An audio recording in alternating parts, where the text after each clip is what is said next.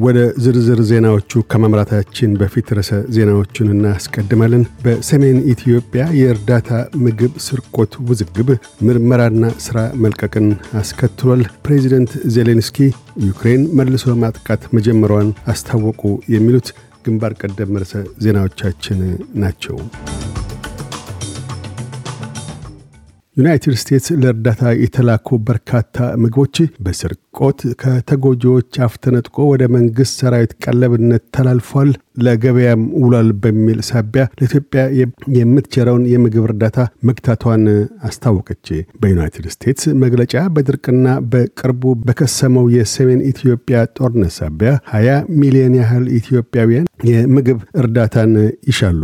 የአሜሪካንን የተራድኦ ድርጅት የዩናይትድ ስቴትስ ዓለም አቀፍ መንግስታዊ የልማት ኤጀንሲን ጨምሮ የውጭ አገር ለጋሽ ቡድናት በፌዴራልና የክልል መንግስት ድርጅቶች ከወታደራዊ ክፍሎች ጋር በመሆን የሰብአዊ እርዳታ ተጠቃሚዎች ሆነዋል ሲሉ ብርቱ ትችቶችን ሰንዝረዋል። ጉዳዩም በከፍተኛ ደረጃ በዩናይትድ ስቴትስ የውጭ ጉዳይ ሚኒስትር አንቶኒ ብሊንከን አማካኝነት ከኢትዮጵያ ምክትል ጠቅላይ ሚኒስትርና የውጭ ጉዳይ ሚኒስትር ደመቀ መኮንን ጋር የመከሩበት መሆኑም ተነግሯል። ከሁለቱ የውጭ ጉዳይ ሚኒስትሮች ንግግር በኋላ የኢትዮጵያ መንግስት ሙሉ ምርመራዎችን እንደሚያካሄድና ተጠያቂ በሆኑ ግለሰቦችም ላይ እርምጃ እንደሚወሰድ የሰጠውን ቃል የአሜሪካ ውጭ ጉዳይ ሚኒስቴር በመልካም ጎኑ የተቀበለው መሆኑንም አስታውቋል።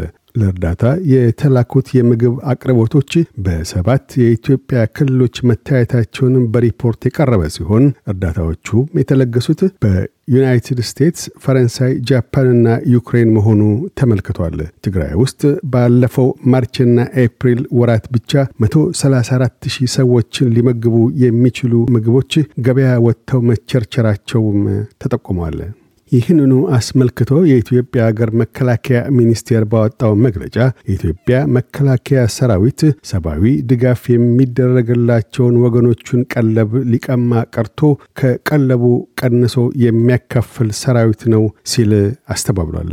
በኢትዮጵያ የዓለም ምግብ ፕሮግራም ዳይሬክተር ክላውድ ጂቢዳር ለጊዜው ከስራቸው ላይ ተነስተው ለረፍት እንዲወጡ የተደረገ ሲሆን ወደ ስራ ኃላፊነታቸው እንዲመለሱ እንደማይደረግ ከወዲሁ ከተለያዩ ምንጮች እየተነገረ ነው። የዩክሬን ፕሬዚዳንት ቮሎዲሚር ዜሌንስኪ ሰራዊታቸው በሩሲያ ጦር ላይ የመልሶ ማጥቃት እርምጃ እያካሄደ መሆኑንና የመከላከል ተግባራትንም እየፈጸመ እንደሁ አስታውቀዋል። የዩክሬን ጦር አዛዦች በብርቱ ፍልሚያ ላይ ተሰማርቶ ያለውን ጦራቸውን በጥሩ መንፈስ እየመሩ ነው ሲሉም ገልጠዋል። አቶ ዜሌንስኪ ስለ መልሶ ማጥቃቱ የተናገሩት የካናዳውን ጠቅላይ ሚኒስትር ጀስቲን ትሩዶን በመዲናይቱ ኪየቭ ተቀብለው ባነጋገሩበት ወቅት ነው። ሩሲያ ከኪየቭ ወጣ ብለው ባሉት ኦዴሳ፣ ፖልታቫና ካርኪቭ ኢላማዎቿ ላይ ጥቃቶቿን በሰነዘረችበት ምሽት ማግስት ጉብኝታቸውን በይፋ ሳይነገር ኪየቭ የገቡት ትሩዶ ካናዳ የ500 ሚሊዮን ወታደራዊ እርዳታና የ10 ሚሊዮን በጎርፍ ለተጎዱ ሰዎች የሚውል ሰብአዊ እርዳታዎችን ለዩክሬን እንደምትቸር አስታውቀዋል። ዲናይፐር ወንዝ ግድብ ጥቃት ደርሶበት የአካባቢውን ነዋሪዎች በጎርፍ ካጥለቀለቀ ወዲህ ጠቅላይ ሚኒስትር ትሩዶ ዩክሬንን ሲጎበኙ የመጀመሪያው የውጭ አገር መሪ ናቸው። በአውስትሬልያ ሰሜናዊ ግዛት ካትሪን region የጃዎይን ነባር ዜጎች አውስትራሊያውያን በቅርቡ በሚካሄደው የድምፅ ለፓርላማ ህዝበ ውሳኔ የይሁንታ ድምፃቸውን እንዲሰጡ ጥሪ አቅርበዋል። ነባር ዜጎቹ ጥሪያቸውን ያቀረቡት ከ35 ዓመታት በፊት የነባር ዜጎች የመሬት መብቶችን ጥያቄ ለወቅቱ ጠቅላይ ሚኒስትር ቦብ ሆክ ካቀረቡበት የባሩንጋ ፌስቲቫል ነው።